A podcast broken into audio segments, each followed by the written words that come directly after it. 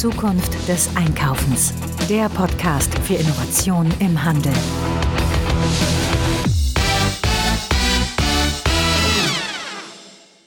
Künstliche Intelligenz im Handel. Ein fettes Thema, muss man sagen. Viele beschäftigen sich damit. Und wir sind ja auch die, die in verschiedensten Umsetzungsprojekten schon mit dieser Technologie arbeiten. Aber wir beobachten das Ganze natürlich auch von der Vogelperspektive aus. Und da habe ich jetzt heute einen Gesprächspartner für euch mit dem wir uns immer wieder Bälle hin und her werfen und schauen, was passiert eigentlich im Bereich Digitalisierung und KI im Handel. Und das ist Stefan Tromp, stellvertretender Hauptgeschäftsführer vom Handelsverband Deutschland. Und den habe ich mir vors Mikro geholt. Und das hören wir uns jetzt mal an. Stefan, wir beide dieses Jahr nicht auf der NRF. Eigentlich schade. New York und die große, die Big Show der National Retail Federation in den USA, die fehlt mir. Immer die ganzen Innovationen, die man dort sehen kann. Schade. Ja. Aber kommt bald hoffentlich wieder. Ja, besonders das Innovation Lab, das haben wir letztes Jahr auch sehr stark gestürmt und haben uns angeschaut, was da im Bereich KI so abgeht und haben ja auch eine super Folge, die super geklickt wurde, auch hier ähm, zu dem Thema dann auch gemacht, wo wir beide berichtet haben, in welche Richtung es weitergeht. So, das ist allerdings schon anderthalb Jahre gut her. Und jetzt ist ja immer gut, wenn man dann mal so einen, so einen Rückblick macht. Was haben wir damals da alles entdeckt? Ähm, was war auch schon live? Wir waren ja auch in den Amazon Go-Läden da drin und solche Dinge alle. Und was ist anderthalb Jahre danach jetzt hier passiert? Was hast du so beobachtet, was bis jetzt so gelaufen ist in dem Bereich? Also wir, wir, stopp, ich muss noch mal kurz ähm, noch mal zurückblicken. Wir haben ja zwei Kernthemen daraus extrahiert und auf die wollen wir heute auch eingehen. Das eine ist Computer Vision und das andere ist Voice Commerce. Ne? So, und äh, bleiben wir mal beim Thema Computer Vision. Was ist denn bis jetzt so im Leben angekommen davon? Und was hast du so alles gesehen? Bleiben wir mal beim Thema Computer Vision. Wenn ich zurückdenke auf der NRF, äh, insbesondere das gesamte Thema Chef Recognition und wie kann ich Bestandsüberwachung machen mittels Kamera und Computer Vision, wie kann ich letzten Endes auch Aktionen fahren in den Läden und das Gesamte miteinander verknüpfen was wir hier in Deutschland beobachten, ist, dass mittlerweile Unternehmen sehr stark reingehen und nicht nur experimentieren, sondern auch in die Seenreife. Der Theo von Tegu zum Beispiel in Fulda ist ja nun mittlerweile ausgerollt und mhm. funktioniert im Daily Business. Äh, die Schwarzgruppe hat auf dem Campus Heilbronn äh, den Collect Shop und den ähm, Collect Box, genau. Collect Box genau. und äh, Storage Box. Den Storebox, genau. Äh, genau zwei Angebote auch geschaffen, wo ich als Kunde reingehen kann in die Collect Box, ohne dass ich da, sozusagen da habe ich auch den kassenlosen Checkout. Also all das, was Amazon uns vorgemacht hat. Und Amazon selber mit seinem Amazon Go ist über die Jahre wirklich von einem Miniladen hoch experimentiert, hochskaliert worden, mittlerweile zu einem kompletten Supermarkt und die sind ja letztens erst in Amerika an den Start gegangen mit einem richtig großen Format, 2000 Quadratmeter. Und daran merkt man, dass eben jetzt mit sieben Meilenstiefeln das Ganze in die Serienreife geht. Ja, also die machen da auch die großen Schritte. Ich hatte mal recherchiert, dieses ganze Thema, also bis 2023, und das steht ja schon bald vor der Tür, wollen die 3000 Läden ausgerollt haben in den USA. und da sieht man mal, wie auch dieses Einkaufsverhalten der Menschen dann dementsprechend auch umkonditioniert wird. Keiner wird dann mehr in den Laden gehen wollen, wo er an der Kassenschlange stehen muss. Ne? Ich glaube, dass äh, wir beide sind mehrere Jahrzehnte in dieser Branche tätig und es gibt, glaube ich, kein größeres Ärgernis für Kunden, als nachher an der Kasse in der Schlange zu warten. Und selbst wenn wir jetzt ein Smartphone haben und die Zeit uns damit verkürzen, es ist immer noch das größte Ärgernis für den Kunden. Und deswegen arbeiten auch alle an diesem kassenlosen Checkout-Prozess, dass man einfach den Laden verlassen kann. Ja. Und äh, insofern ist Computer Vision gerade im FMCG-Bereich ein ganz, ganz wichtiges Thema, um hier mehr Convenience am Ende des Tages zu schaffen. Für äh, unsere Hörerinnen und Hörer nochmal so zum Hintergrund. Kassen sind ja nicht nur ein Problem für einen Kunden, weil er in, die in der Schlange stehen muss, sondern natürlich auch für einen Händler. Die kosten Verkaufsfläche, die kosten Personal, weil in der Tarifstruktur auch sogar noch besser bezahlt ist und natürlich eine Investition in die ganze Hardware da rein. Und wenn man sich mal anschaut, ich weiß auch aus meinen Zeiten bei Metro, wir haben für ein Format dort mal eine Analyse gemacht. Eine Sekunde Kassenprozessoptimierung war eine Personaleinsparung von 5 Millionen pro Jahr. Ne? Also da merkt man mal, wie das Thema Kasse auch als äh, Kostenfaktor auch gesehen wird. Und wenn wir uns mal anschauen, die Discounter, die ja die Kassenprozesse so optimiert haben, sparen natürlich dadurch unheimlich viel Geld. Und wenn man die ganz abschaffen kann, umso besser.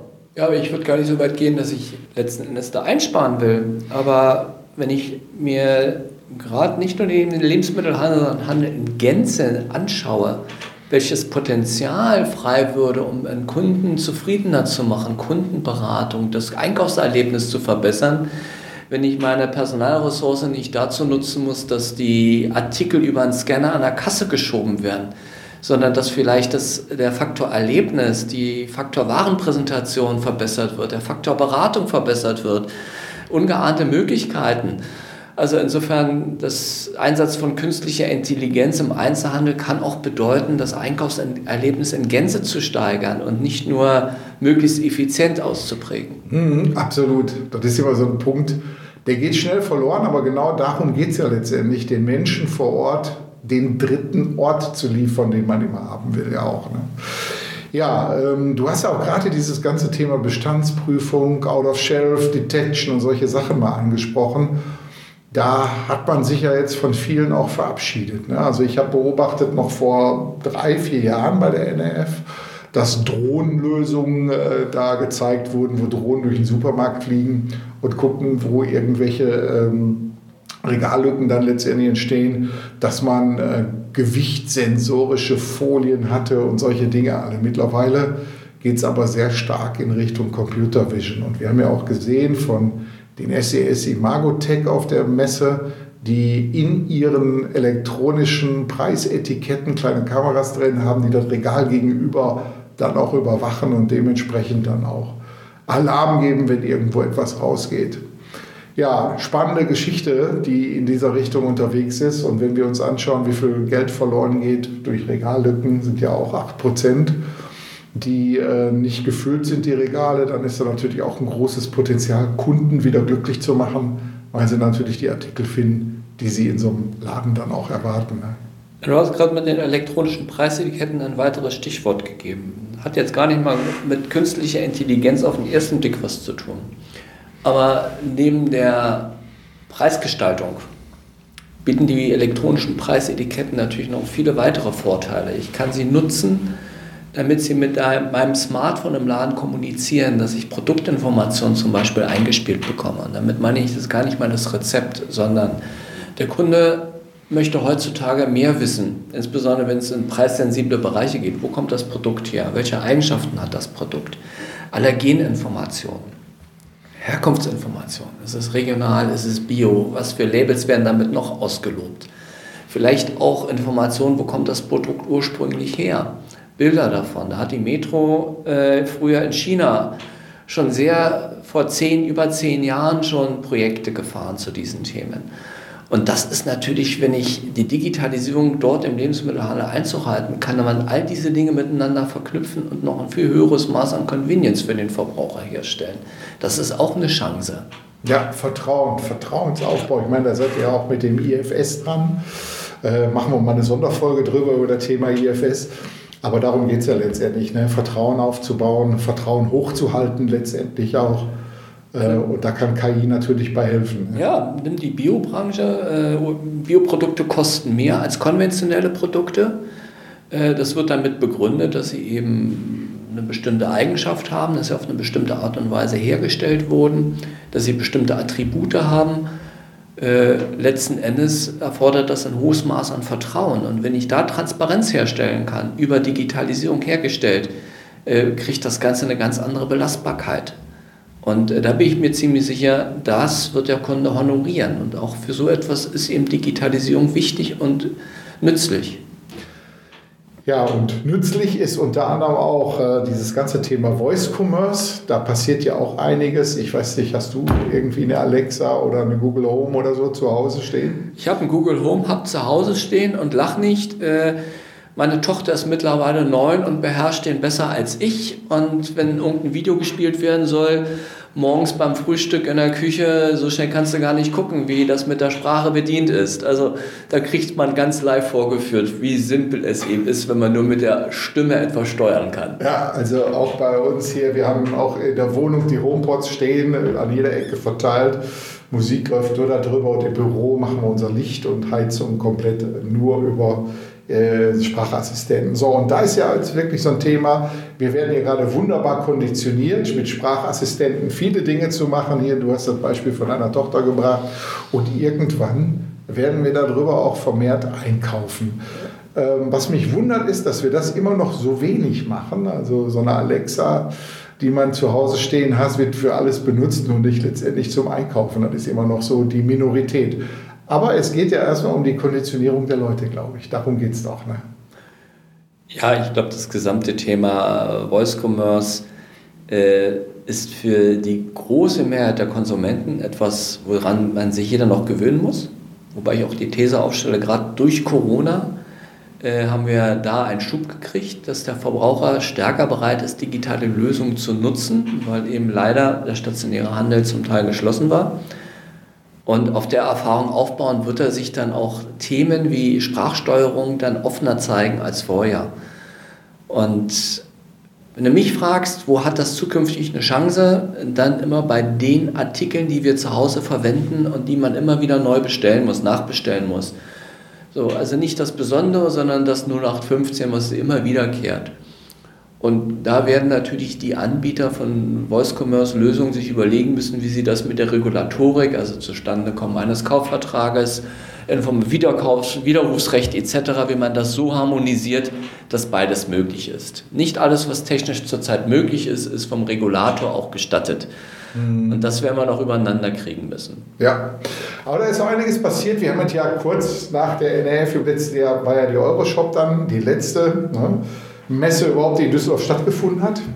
Und ähm, da waren auch einige Lösungen zu sehen. Wir hatten ja schon mal darüber berichtet, dass äh, der Hit Sütterlin schon vor drei, vier Jahren, vier Jahre ist es mittlerweile her, eine Alexa-Lösung hat. Und mittlerweile konnte man Bizerba-Wagen sehen, die auch mit einem gesprochen haben, die einem Rezepte auch verraten haben über die Produkte, die man da drauf legt. Also da ist jetzt auch einiges im Fluss an der Ecke. Und wir vom Kompetenzzentrum Handel haben noch mal so einen äh, Piloten gebaut, wo Wareneingang, also ein reines B2B-Geschäft, wo ein Wareneingang auf einmal komplett mit Sprachassistenten gesteuert dann automatisiert werden konnte. Also da ist viel Bewegung auch bei.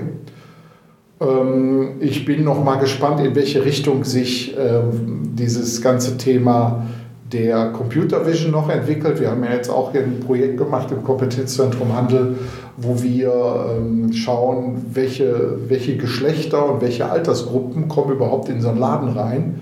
Nur um mal festzustellen, ob die Marketingkampagnen, die man auf Social Media ausgespielt hat, auch die richtigen Leute angesprochen haben. Also dieses Thema Messung von Marketing-Effizienz mit Computer Vision war eine Sache, die eigentlich relativ einfach war auch zu bewerkstelligen. Da ist man ja heute schon weit und da kann noch einiges passieren. Ja, Blick nach vorne nochmal, Stefan, irgendwo in diese Richtung. Was sind so die nächsten Dinge, von denen du glaubst, dass die mit KI noch gemacht werden? Also, was ich mir sehr gut vorstellen kann, ist, dass wir im Bereich Voice Commerce Anwendungen sehen werden, die äh, zum Beispiel unser Navigationssystem im Auto mit äh, Angeboten auf dem Nachhauseweg verknüpfen. Ja, jeder kennt die Situation, ich fahre mit dem Auto vom Büro nach Hause und muss noch was einkaufen und dann beantwortet mir das Navi eben nicht mehr die Frage, wie viel Zeit brauche ich noch bis zu meinem Zielpunkt, sondern das Navi beantwortet mir auf die Frage, ach ja, und auf deinem Weg nach Hause ist noch bei dem Lebensmittelgeschäft XY das im Sonderangebot und dafür gibt es noch das Rezept oder man sucht gezielt danach. Oder es gibt mittlerweile Anbieter, die den Papierprospekt äh, digitalisiert haben. Ich kann mir sehr gut vorstellen, dass wir irgendwann an den Punkt kommen, dass wir Siri nur noch fragen, hör mal zu, äh, was, was für Angebote gibt es bei mir, Sonderangebote gibt es bei mir in der Nähe im Umkreis von drei Kilometern. Und dann krieg, erzählt mir Siri, dass vielleicht Nutella, das Nutella-Glas heute für einen Bombenpreis im Angebot ist. Also all das, was letzten Endes sich bequem abfragen lässt, da bin ich mir ziemlich sicher, da werden wir in den nächsten Jahren Lösungen sehen, die über Voice Commerce, über Sprachsteuerung dann laufen. Also die hören sich jetzt erstmal alle, diese Lösungen, die wir jetzt gerade alle mal so genannt haben, natürlich nach ähm, Raketentechnologie an, die nur von leistungsstarken großen Unternehmen gemanagt werden können. Aber ich kann auch sagen, wir haben sehr viele Projekte da auch gemacht, hier gemeinsam im Kompetenzzentrum Handel, die für den inhabergeführten Mittelstand genauso wunderbar laufen. Hier dieses Beispiel gerade mit der Gesichtserkennung und Alterserkennung war etwas, das ist im absolut inhabergeführten Mittelstand gelaufen. Viele Dinge sind möglich, auch für den Mittelstand, wie gerade gesagt. Man muss einfach sich nur darum kümmern jetzt langsam. Ne? Richtig, und ich sehe da auch ein Stück weit unsere Verbundgruppen in der Pflicht. Und Genossenschaften. Kein Mittelständler handelt alleine. Der gesamte Wareneinkauf zum Beispiel wird gebündelt über eine Verbundgruppe. Die muss ein Stück weit die Technologie auch zur Verfügung stellen, dass ein einzelner Mittelständler sie dann nutzen kann. Nimm einfach das Beispiel des sogenannten Magic Mirror also eine, eines Spiegels, wo letzten Endes einem vorgeführt wird, wie zum Beispiel die Brille dann auf, deinem, auf deiner Nase aussieht, in deinem Gesicht wirkt. So, und das Ganze eben nicht mehr, dass ich physisch eine Brille anprobiere, sondern sie wird mir durch den Spiegel rauf projiziert. Und ich kann über die verschiedenen Sortimente rübergehen und kann, was zu mir am besten passt, auswählen. Die Daten, die dafür nötig sind, die Produktinformationen, die müssen zentral auf einem Server bereitgestellt werden. Und da muss mhm. dann von der Verbundgruppe kommen in Zusammenarbeit mit der Industrie. Und wenn das gewährleistet ist, bin ich mir ziemlich sicher, dann wird ein Mittelständler das auch nutzen können. Der Mittelstand damit alleine gelassen, da wird es natürlich dann schwer, weil keiner ist in der Lage, all das selber einzugeben. also das Ziel für die Zukunft muss lauten, wenn ich moderne Technologien im Handel wirklich flächendeckend einbringen will, dann geht es nur über Kooperation. Und das ist ein Petitum, woran wir auch als Verband arbeiten, versuchen das zu befördern, versuchen aufzuzeigen, was ist möglich aber auch die Frage zu beantworten, wie ist es möglich. Super. Ja, Stefan, dann gucken wir mal, dass wir bei der nächsten NRF, wenn sie denn stattfindet, mal wieder so einen Überblick in dem Innovation Yard, den die da haben, ja machen und dann berichten wir an dieser Stelle wieder weiter über die Entdeckung, die wir da gesehen haben. Ja, da freue ich mich jetzt schon drauf. Das wird spannend. Okay, dann sage ich vielen Dank. Gerne.